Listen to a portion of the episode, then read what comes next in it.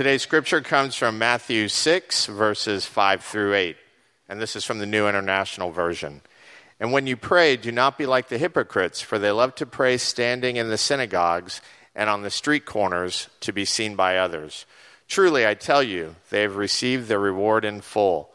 But when you pray, go into your room, close the door, and pray to your Father who is unseen. Then your Father, who sees what is done in secret, will reward you. And when you pray, do not keep on babbling like pagans, for they think they will be heard because of their many words. Do not be like them, for your Father knows what you need before you ask Him. All right. How is everybody? Okay. Woo. Okay. Um, turn up number one there if for me, just a little bit. There we go. Perfect. Um, okay. Yeah. I want to reiterate baptism service, the end of this month, that Sunday, both services, we set up like in a big circle and like we have a baptismal in the middle. And I'll talk about it in the weeks coming up. I may dedicate a Sunday towards teaching about it again. I do pretty much once a year, every summer, teach about baptism from several different perspectives and, and the, uh, the gift it is to the community and to the, to the gift from, from the community to the person being baptized. Um, and so it's a really beautiful thing, and, and, I hope some of you are like are ready to like move forward and take that step. Um, a couple things. I think I hurt my neck sleeping because I'm older now, and so you're going to see me going like like this instead of like ow like that. Um, it's something that happens in your late 30s. You lay down to go to sleep and you hurt yourself while you're sleeping. Um, and uh, oh, second, we're going to start this different today. And so, if you can stand, I want you to stand up. I know, you just got cozy. Um, if you can't stand up, just sit nice and straight. Okay. Um, and uh, we're going to go through a prayer called the Shema. This is going to be our starting prayer today. Um, the Shema is an ancient Jewish prayer. We sung about it. It comes from Deuteronomy chapter 6. Um, and it looks like this. And so here's what's going to happen I'm going to I'm going to say some stuff for you to repeat after me at first. And then we're all going to say the rest of it together, okay? Here we go. So I want you to repeat after me Shema Yisrael. Adonai Eloheinu. Adonai Elachad. Go. Achad. Thank you. Okay. Now I want you to pray this prayer with me. You right? Okay. Hear, O Israel, the Lord our God, the Lord is one. Love the Lord your God with all your heart and with all your soul and with all of your strength and love your neighbor as yourself. Okay, so that last part, love your neighbor as yourself, that part's not in the original, but that's something that Jesus added, so we're going to keep it, all right?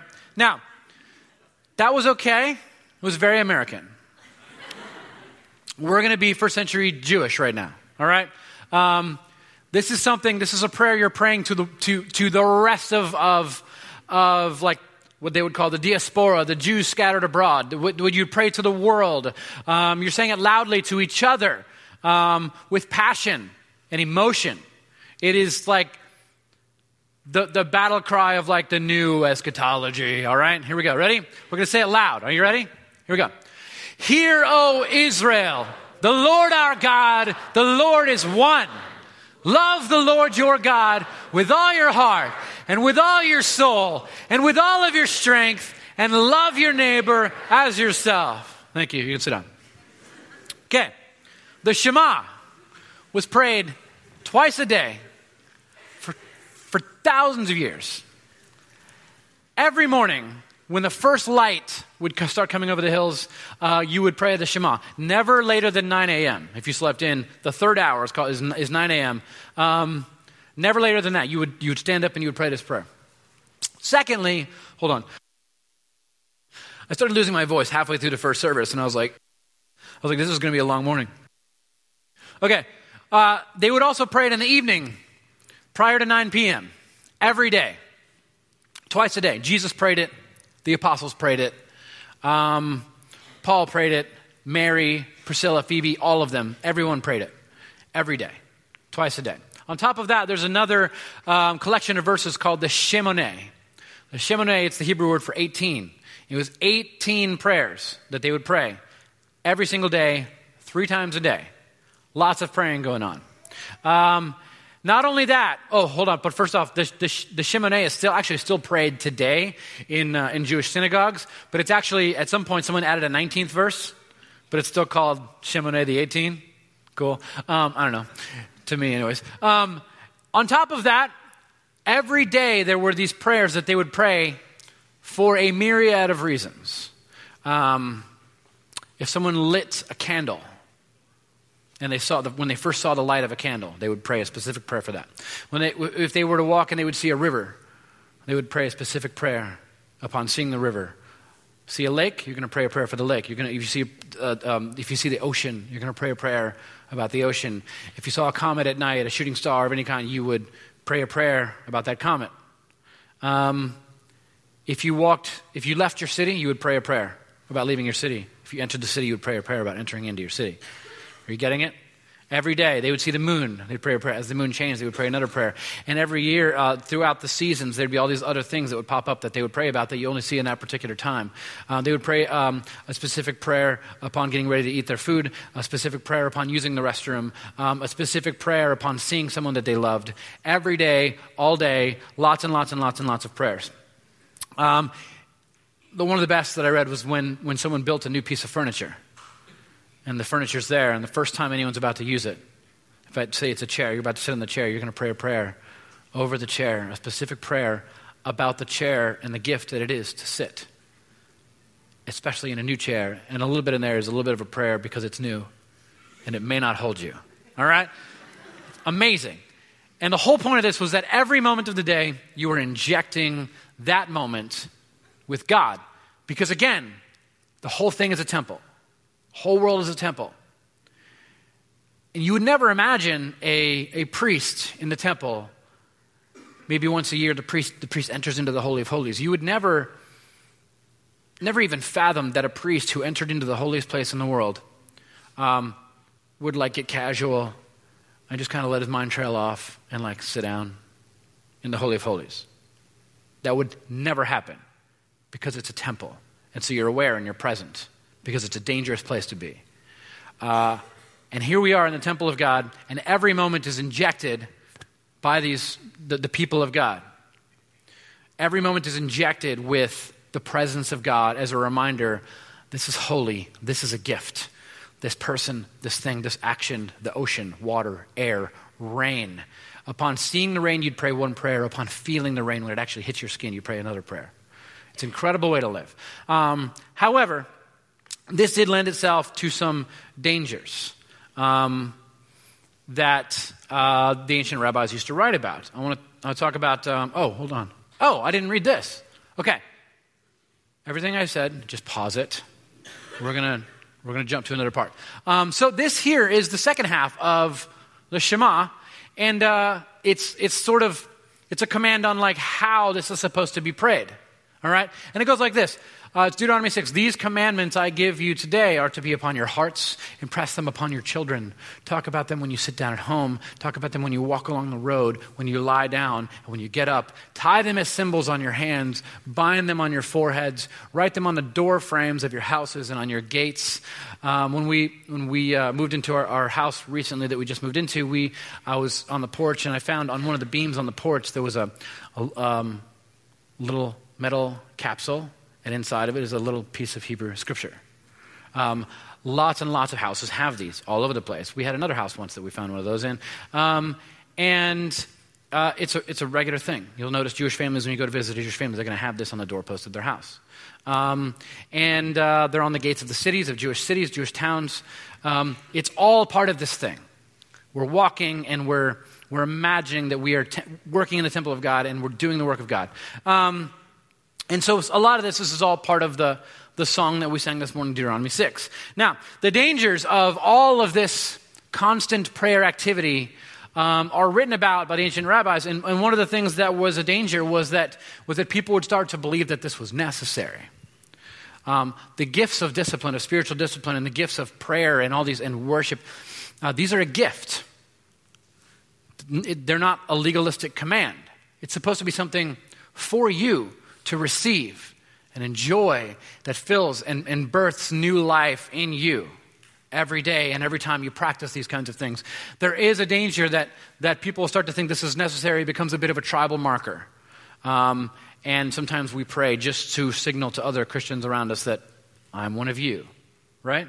Um, uh, second thing, the second danger in this is that it become, begins to become mindless. Have you ever, um, sure you have, if you've driven the same route every day, like to and from work, you ever get home one day, you get out of your car, and you realize, I do not remember driving home. Literally still holding my keys and my coffee mug. I do not remember that drive. I wondered if I caused any accidents. Was not present at all. This is something your mind will do. Um, it was a regular danger that the people would be leaving the gate of the city and their mind would trigger and they would just pray the prayer under their breath and keep moving and not be present. In that case, it's, it's literally taking the gift and making it the opposite. It's making it a command.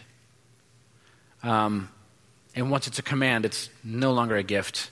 It's no longer um, enjoyable. It's no longer life giving. At this point, you're just practicing legalistic religion. It was supposed to be this thing where you were mindful and you were present to inject God into every moment. Um, another danger was that it would become a display, a, a visible display for everyone to see. Um, and we do this as well. We will start Bob's Plumbing and we'll put a big Christian fish on the sign. Why do we do that? So the Christians driving by be like, there's one of us. Right there. On the back of our car, there's one of us. Bumper stickers with Jesus on them, there's one of us. We're not actually doing it to do the work of God. We're what they call, I guess, virtue signaling to each other. I'm one of you. We do this in all kinds of conversations. We use words that are particular uh, in the Christian community that the world doesn't use. We know about these. You've never had a business meeting if you work a secular job where your boss has been like, uh, Margaret, you're just not being edifying. It's not a thing, it's only something that we tell each other. We don't even know necessarily what it means. Um, we just use it. Um, and so we're, in a sense, virtue signaling. We do, do these things to gather attention to get people to look at us and say, oh, I'm one of you. Hooray for us. High fivesies. And we're the same. Um, and so this is kind of something that we do.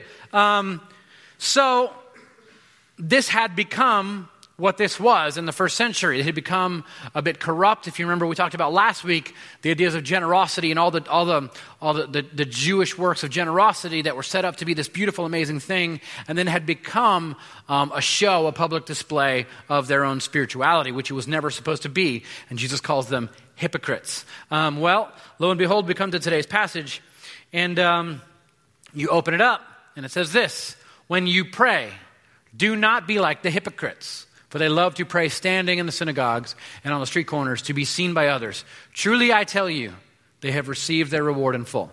So, um, first off, I want to highlight a few things. Uh, when you pray, Jesus is assuming, like this is what Jesus is talking about because Jesus was Jewish. Um, and he was, he was very pious Jew. Like he, he was in, like he did the prayers. He understood the law, and all of his followers were too. And he says, when you pray, assuming that they have these rituals. We have these rituals, all of us do. Um, so take prayer and replace it with whatever thing that we do collectively, culturally, um, as, as Christians in the 21st century, Westerners. Um, there's lots of things that we do um, to worship that can take be that prayer can, in this sentence, could sort of be a placeholder for. Whatever it is.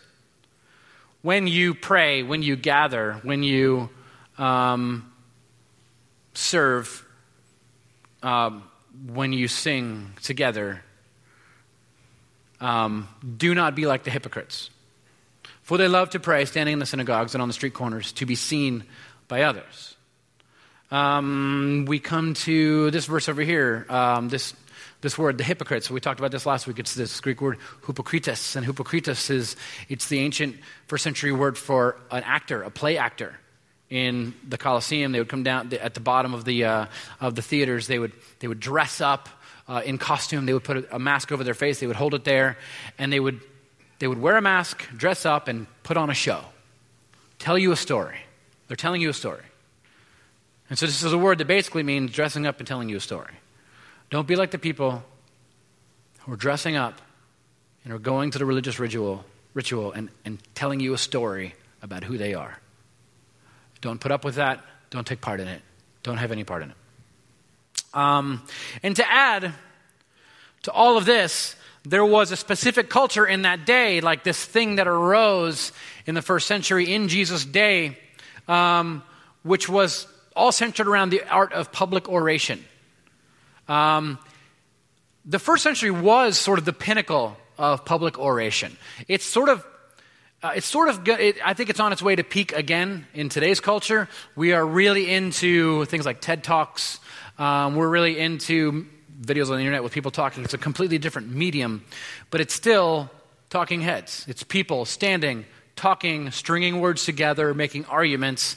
Except um, in, in the ancient first century, it was street theater. It was huge. People would gather and they would, they would preach, arms outstretched. They would, they would make a fist and they would shake it. They would talk about politics and faith and religion, uh, the family. They talk about economics. They talk about justice. They talk about philosophy and theology. And these traveling preachers would go from town to town to town, and they would stand on the steps of all the temples, the highest places in the city, and they would deliver these. They would basically stand there and let everyone know I'm about to speak, and everyone would stop what they were doing and gather around to hear them speak. This is addressed several places in Scripture where people are acting like this.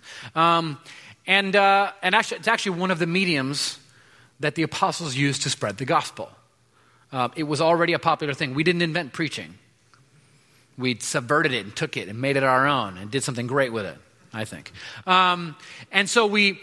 They, they stand on the edge of these stairs and they deliver these speeches and they cry and they weep and they scream. And when they're done, like the people are just cheering and they would pull out coins and they would throw uh, Roman coins at their feet, and they would gather them all up, and they would say, Thank you. And they would move on to the next place, and they would preach again. And people would travel from city to city to hear these preachers preach. People would run ahead of them and they would deliver messages about this person's going to speak, this person's going to speak. They would declare it in the middle of the town square, and the people would know on this day at this time these people are coming to speak. Um, and so you can imagine being a pious Jew in the first century and all this is going on, and you appreciate some good oration. Um, why wouldn't your prayers become this kind of thing? And so what we end up with is this kind of culture spreading into the temple, into the synagogue, and the people begin standing up and delivering speeches like prayers that are like speeches, and saying them loudly and eloquently, and people gathering to hear each other pray, and people bringing their children and saying, Look, this is what it looks like to pray with passion and, and, and religious fervor for God and faith. And one day you can pray like this. And it was this moving thing. And Jesus says, It's all wrong. That's not what this is at all. And so Jesus speaks to them and he says, When you pray, go into your room, close the door, pray to your Father who is unseen. Then your Father who sees what is done in secret will reward you. So Jesus comes and speaks to this system, this thing that's happening. He says, How about this? Um, and what he's actually telling them is, We're going to do this the way we intended to do this in the first place. And actually, the things that he says here, um, when you see them, I'm going to show them to you. When you see them, it's going to change how you view this verse and how you view a lot of the Psalms. Okay? Um, if I do this right.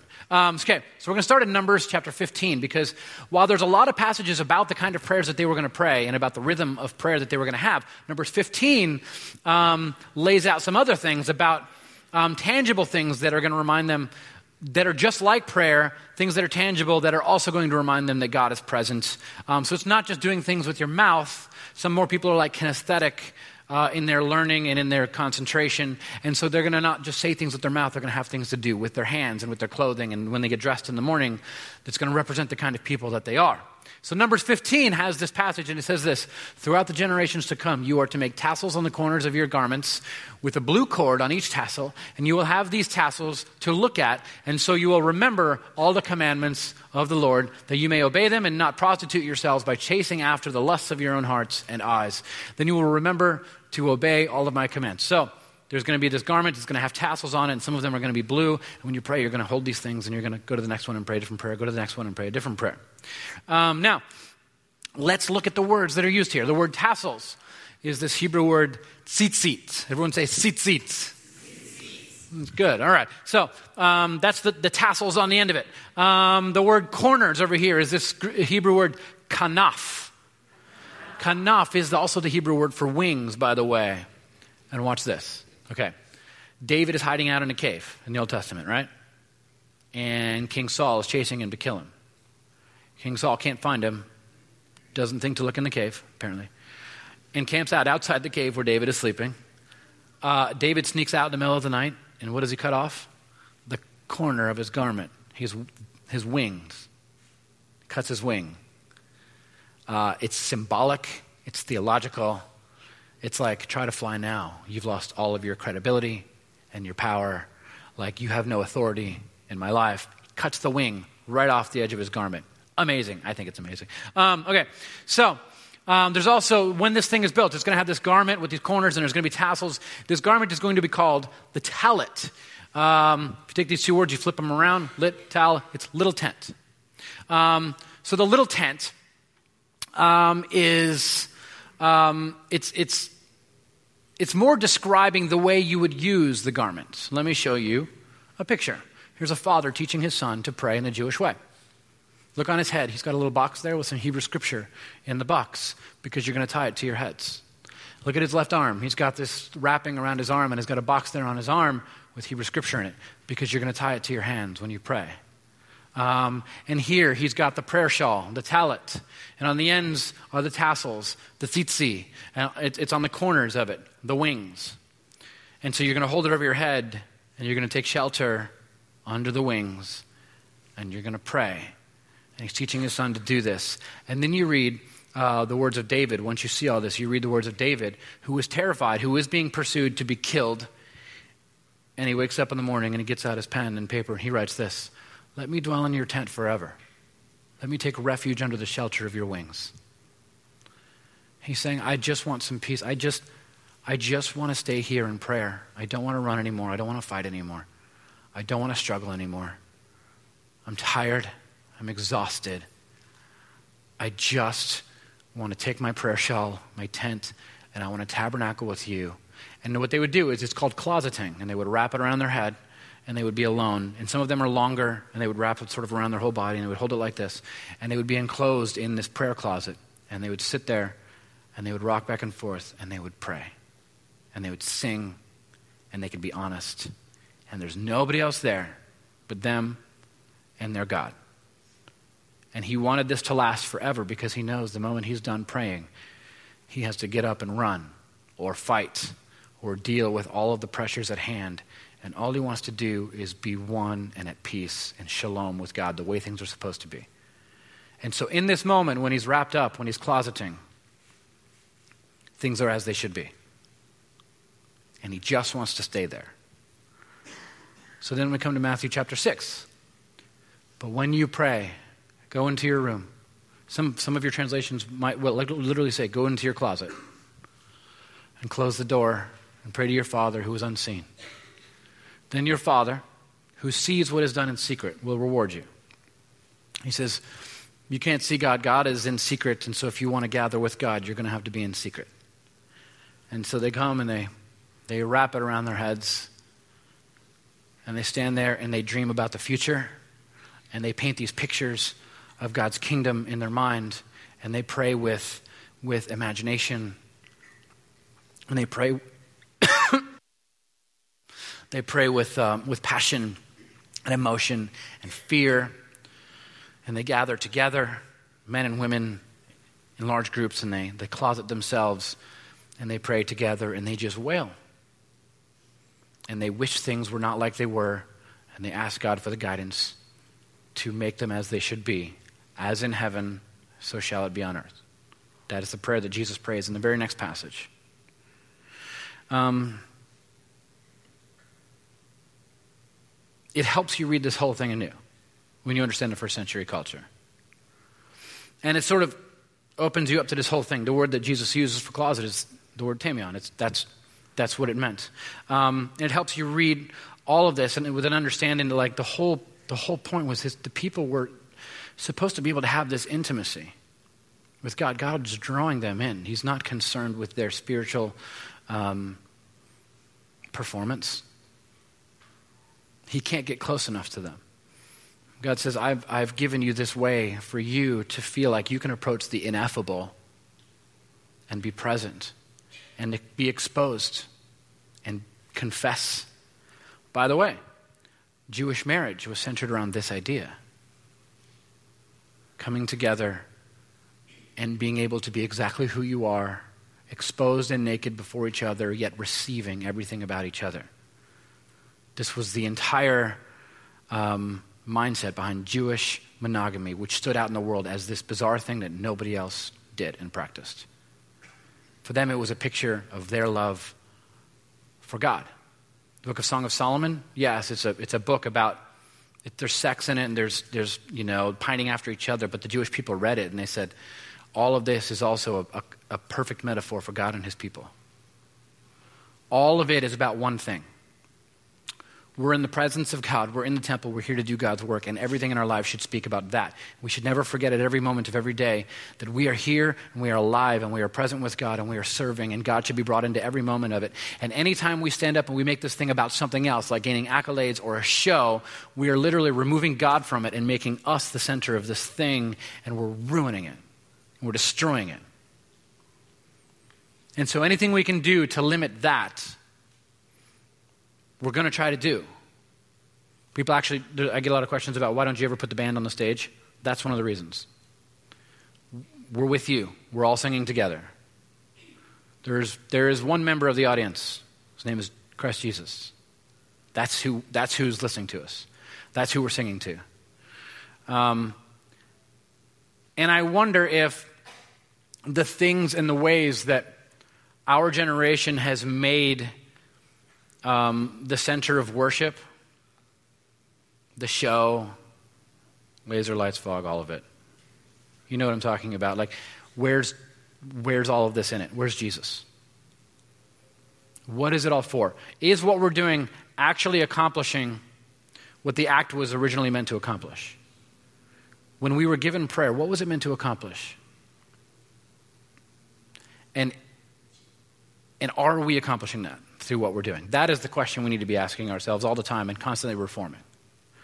Um, and then we go a little farther in the passage, and it says this And when you pray, do not keep babbling like pagans, for they think they will, be, they will be heard because of their many words. Do not be like them, for your Father knows what you need before you ask. So Jesus here is talking about um, the, the, the, babbling of the pagan temples.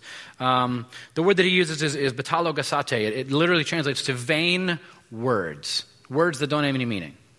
And this is what they would do. They would gather, they would all line up together at certain times of the day, and they would rock back and forth, and they would have these prayers, these sort of meditations. They would say them over and over, but they were like small phrases, and they would say it over and over and over and over. And what happens is it activates other parts of your brain, and you end up sort of self hypnotizing as a group, like group hypnotization, and it feels really good. It's honestly, and this is like a joke, but it's not a joke, it's kind of real. The, the best definition of like this is like a, a modern day rave party. It's what that is. There's a beat, and everyone's kind of doing the same thing, and everyone's moving around, and everyone sort of gets in this trance, and time sort of either slows down or speeds up. I don't know. I've never been to one. Um, but uh, I guess there's other things involved that would determine all that. But, but like, that's what is going on we're all sort of self hypnotizing, but I've been to really great concerts where it's like that feeling that like we're all sort of saying the same things together and there's a beat and we're all there and we're enjoying it. Um, and that's fine. It's, it's a lot of fun and it's great and it's, it's fulfilling and it makes us feel really good. And we walk away with an experience like that was a great experience. However, there's some things that didn't happen in that experience and in this experience in the temple. Uh, first off, nobody learned anything about themselves, did they? Nobody learned anything about themselves because they didn't search the depths of their soul. Um, second, they didn't reorientate their lives around anything, around goodness or grace or anything. What happens in this pagan temple with the babblings and the self hypnotization as a group, like nothing there brought about any kind of refocusing on the goodness and holiness and grace of God. Um, they didn't repent of anything. They didn't come out of there saying, you know, I, I really need to change this part of my life. No, they just walked out being like, that was, I feel so refreshed, I feel really good. It triggers some chemicals that will release dopamine and stuff, and you just feel really good. That's not what's supposed to happen. That's not the goal. The goal is, is, is birthing new life in your soul. And it takes a lot of things. It takes searching your soul, it takes repentance, it takes a change.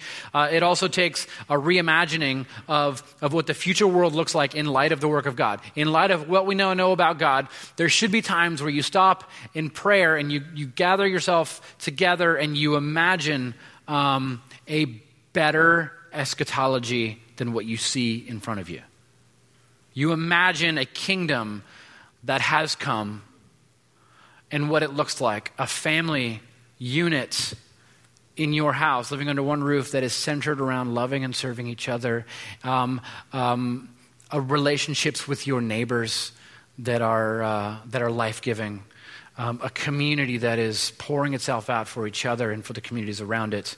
There is, there should be, and honestly, this is this is soapbox. This is the big problem with modern day worship music in general.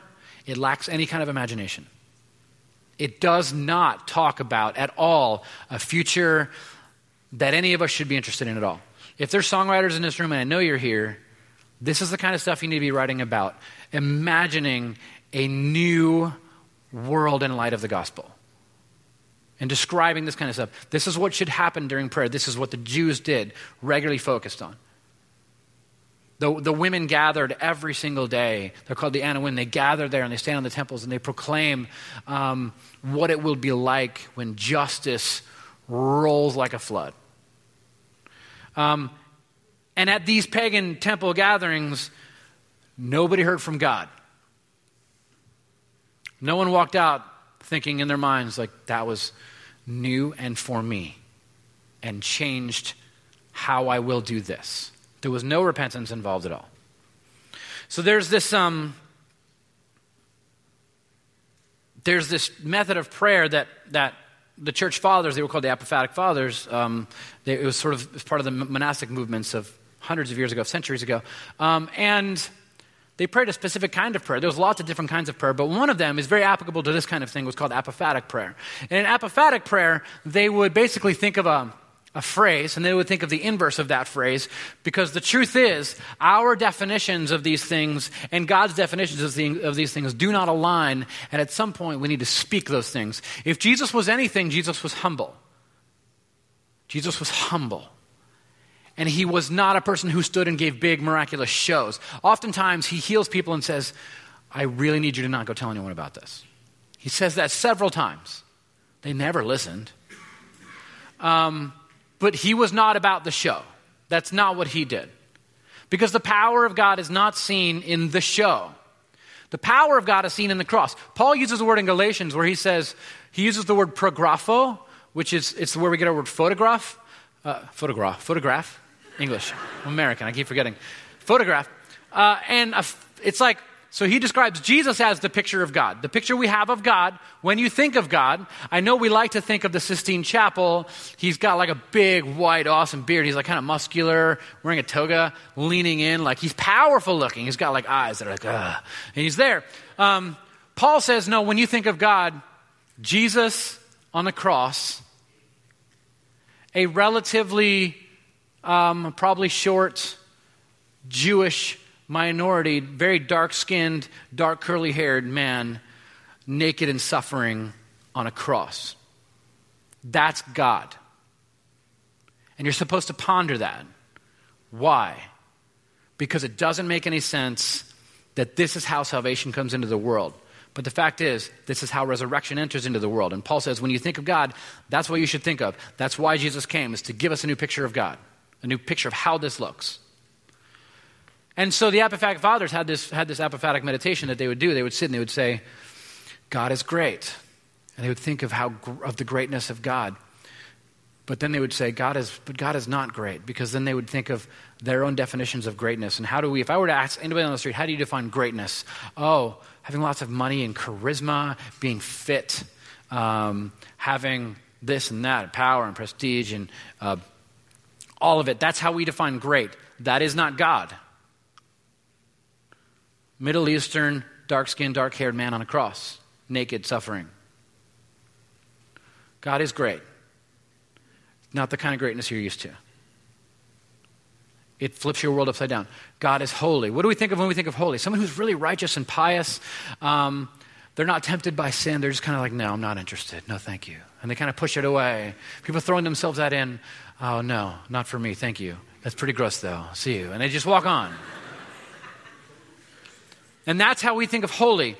Jesus setting the table, prostitutes are there. Um, um, religious people who are taking advantage of other people underneath them, oppressing them, are there. Murderers, zealots are there. All these different kinds of people are there. Tax collectors, thieves, all of it. Spreads the table and sits with them. And then he, he walks in from a long journey when everybody's all dirty. He takes a towel off and wipes their feet and washes their dirty feet, something the lowest ser- uh, servant in the house would do. Um, Jesus was, his, our sin was all over him the dis- disgustingness of our world and our life, he was, he was in it, present in it, and loving people through it all. Saying, Look, I, I know this somehow meets this need of this, but there's a new way I want you to imagine. Uh, I want you to imagine um, God like me and I want you to come with me. I believe in you. And so he calls the lowest of the low, the people who are rejected, and brings them in. He calls children to come in, sit on my lap, and, and let me teach them. He, he calls these women to sit and gather at his feet. No rabbi would ever take women under their feet and, and teach them any of this. All, all, just just the, the path of God. Jesus' holiness was not anything we would consider today holy if, if we were, if all of that was true of today. I imagine if Jesus came today, he'd be rejected by most religious leaders today. And then they would sit and ponder God is strong, the strength of God. Yeah, God is strong. When we, but when we tend to think of strong, the problem is we, we tend to think of like um, suit, red tie, commanding militaries um, behind a giant podium and a massive audience, and we can say and we can order people around and we control the world. That's power. Well, if that's power, then God is not strong because the power of God is on the cross pouring ourselves out, body broken, blood spilled out for those around us, um, and that bringing about new life and reconciliation to God and justification and, and um, rebirth. That's strength, apparently. As revealed by God. As Paul says, that's how you picture God. And so they would have this tradition of sitting and thinking about all the ways that we are just wrong about our even the definitions of the words that we use when we hold them up into the light of Jesus. We're like, oh, that was wrong. And then, I, so I want to end this today with this quote by Eugene Peterson. He wrote a while back, and it, it, it always stuck in my head. It goes like this Prayer is subversive activity.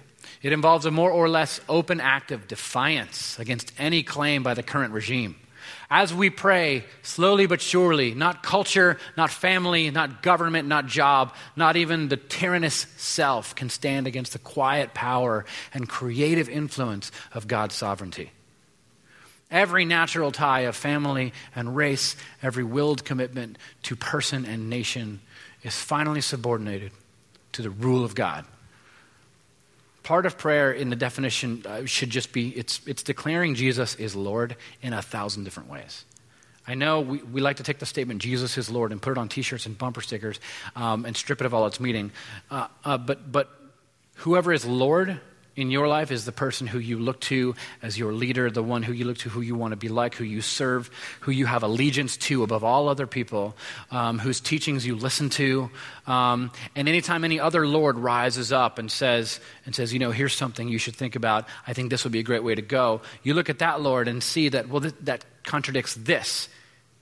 And if you were to go along with anything that they're teaching, then what you're saying is Jesus is not Lord. I think most Christians today say Jesus is Lord, but Jesus is definitely not Lord. When Jesus is Lord, um, all of this comes under his rule. Our entire life, every decision, every relationship, all of it comes under the rule of Jesus. This is the vision of, of the church.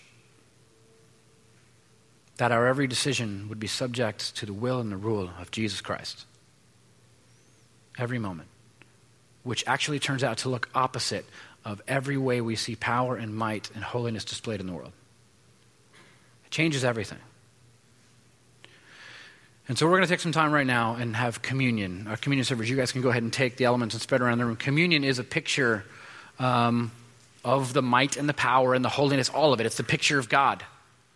Body broken for you, blood spilled for you, so that you can find healing and reconciliation this is it. And so we take some time in prayer, quietly, to ourselves, and we get honest. We admit the ways that we have not lived up to the name we've been given, and we repent of those things. And then we step in line with others, and we take the bread, and we rip it off, and we dip it in the wine, and we eat it, and we say, Father, I take your gospel deeper inside of me again and again and again. Touch the places of my life that have not yet been touched. Become more and more every week Lord of my life, every day. And I would recommend you, you ponder the ways in which you could bring these rituals of prayer into your life. The Shema is something that um, I have a few friends, they, they literally say the Shema every morning and every night, just like the Jewish people do. Um, I, I, know someone else who has a regular ritual of, yeah, you guys can come on down and, and spread around the room. That'd be great. Um, who have a re- regular ritual of, like, and I did this for about a year and a half, like, every morning when you get up, the first words out of your mouth should be sort of all the things you're thankful for just setting the tone for the day. So there's all these gifts that God has given us, the spiritual disciplines, and that's the things we've been studying over here on our Sunday morning groups. Get into all of that. Um, so we're going to take some time and we're going to pray, and we're going to take communion. Let's do it. Father, thank you for who you are, who you're making us into, who you want us to be. We love you, Father. I ask that you would help us more and more to make Jesus Lord in our lives. There are so many so many areas of each of our lives that Jesus is really not Lord. Help us to change those and repent of those things and be made whole. Thank you. In your name. Amen. Take some time. Talk to Jesus.